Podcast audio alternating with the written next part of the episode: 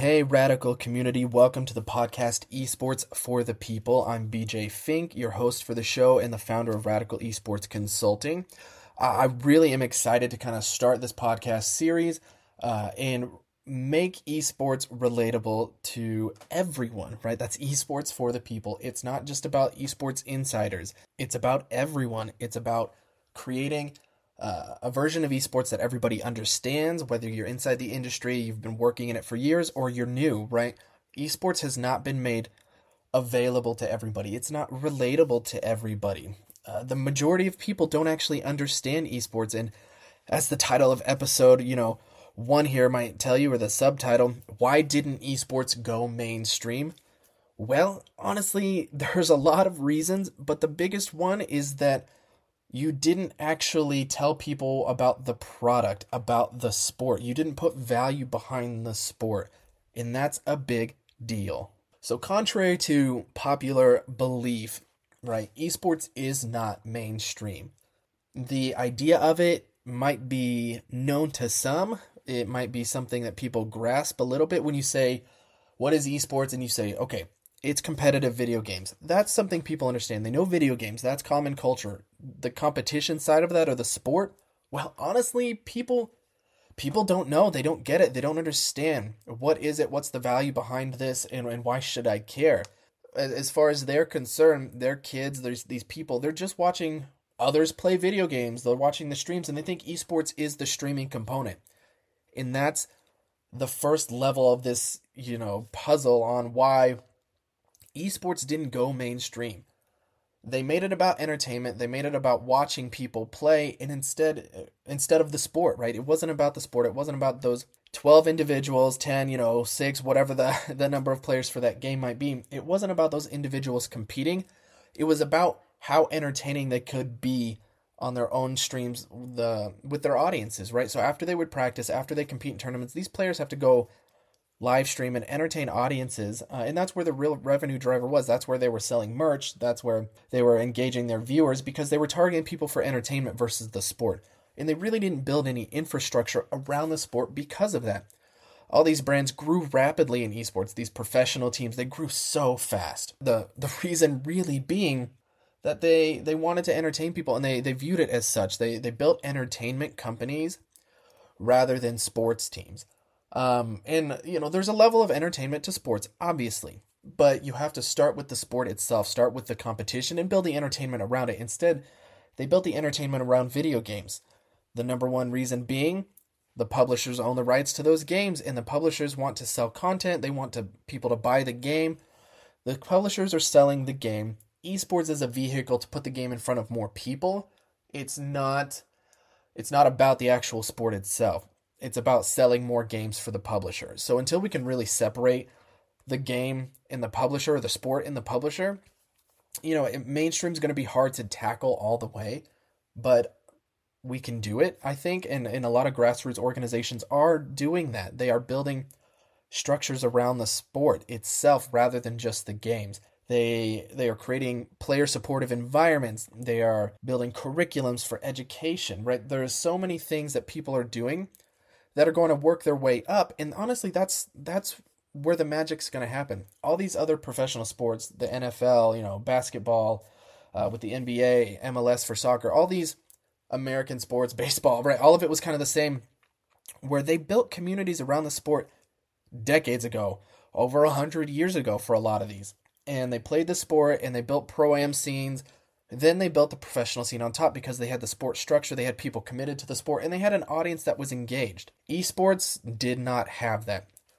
Esports did not have an engaged audience for the sport. They had an engaged audience for the gaming content and the cool trick shots and things like that were you know people were doing. Uh, honestly, if you think about it in terms of sports, right? Esports was touted like the Globetrotters for basketball. They are really fun to watch. They're really cool, but they're they're fun to watch a couple times, and then then you want more. You're not really connecting with those players um, in the Globetrotters, right? You're you're awed and inspired by the tricks and the cool things they can do with the basketball. Esports was the same way. It was what kind of cool things can I watch these people do inside video games versus watching the competition. Uh, and that becomes readily apparent when you take that average uh, of a gamer watching five minutes of a, of a competition stream. They don't watch the full hour. They don't watch, you know, the full three hours. They sit there for maybe five minutes and then they jump away. They might come back for five more minutes, but then they're going to jump away again. You didn't actually capture people for the sport. You captured them for entertainment, which is why those companies grew so fast, but it's also why they collapsed. You know, they wanted to build these brands that made billions and the players wanted to be paid millions like other professional sports teams. But you tried to do it in a decade. That didn't work. That doesn't work. You can't mimic that same level of grassroots uh, organizational building that took decades in the span of one. Uh, you have to build the sport up, put structures around the sport, do outreach and build awareness around the sport, get a core group of people involved that care about it and want to see and commit to its uh, longevity. Build your audience around the sport. Don't build the sport around the audience, right? Uh, in that sense. And esports has a long ways to go in that, but I think they can do it now that the professional scene has to revamp because they did collapse. You're going to see that. And esports is going to be mainstream, but it does take people on the inside to reach the people on the outside and make it relatable. Uh, and, and you're starting to see that, right? You're starting to see that with the structures built around youth esports, scholastic esports, universities. Parents are understanding what esports is. It's not just the kids playing video games. They're not sitting there just betting. I mean, honestly, if you didn't know about esports and you just saw these commercials, all you would think was that it was a vehicle for betting. And we, I mean, we need to fix that first and foremost. But that's that's the image, right? You get pushed this marketing stuff, and if you're on the outside, you have this idea that that esports is all about betting. It's just about making money and content production and you know these these kids get into esports and then they come out and they're kind of ruined because they didn't have any fallback options. It's the average age for these players, right, is 16 to 22 years old. And honestly, so I'm 33, right, just for age reference. And it's hard for me to relate to a lot of these players because of course, uh, well, the brands don't build relational atmospheres around esports. They don't let you get to know the players very well because they rotate them out so fast and because they're young and there's no long term. I mean, players, you know, in esports, they don't go to 30 or, or, you know, 35. And some of those players we love in our other sports, like they were there for a while, right? The ones we connected with and stayed with, they were there for a while. In esports, we'll get there, I think, eventually, but it's about building supportive environments that put people first, engaging in community, uh, and building value around the sport uh, instead of just the entertainment aspect of the video game.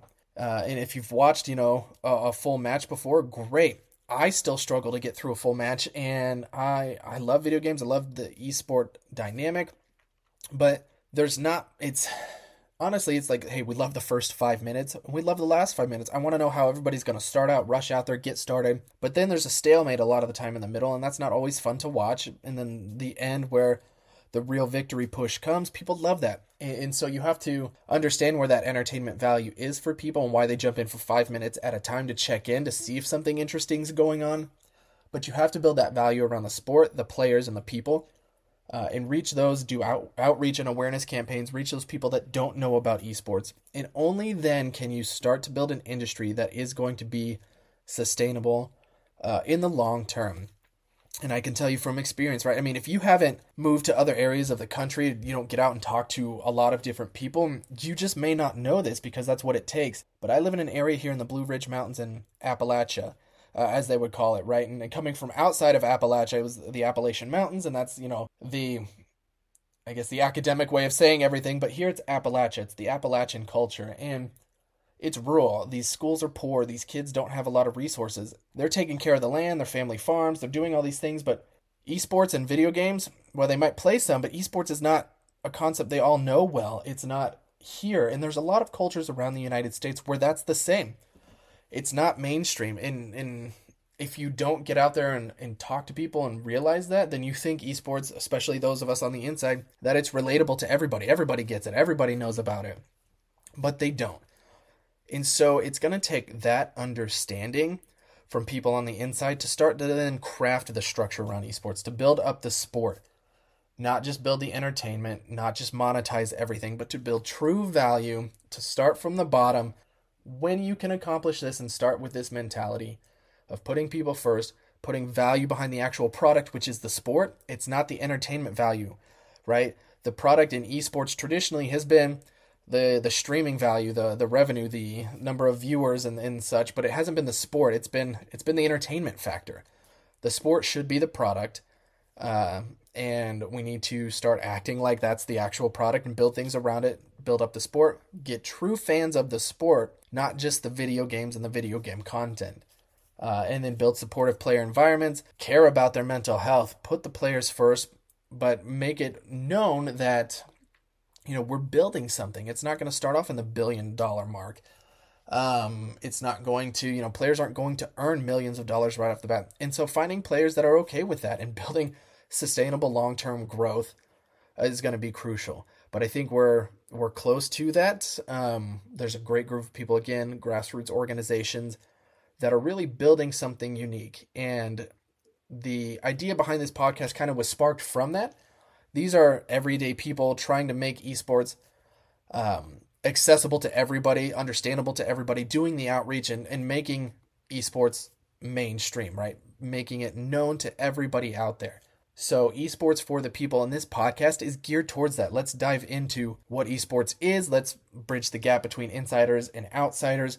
Let's help develop esports 2.0 this community focused people driven model where we build supportive environments uh, that do have sustainable uh, value and can be there in the long term uh, if you have any topics that you want me to cover please let me know but hopefully this intro episode uh, was helpful in understanding maybe why esports was not mainstream, kind of some of the issues behind it. Uh, there'll be guests coming soon to the podcast. We'll have more, but I do want to, you know, uh, again emphasize that hey, this is a shorter podcast. It's not going to be an hour long. I want to put ideas in your head, help you understand and see things maybe that you didn't see before, and connect those dots and make esports uh, accessible for everybody. So, uh, stay tuned for the next episodes coming out, and uh, thanks for listening.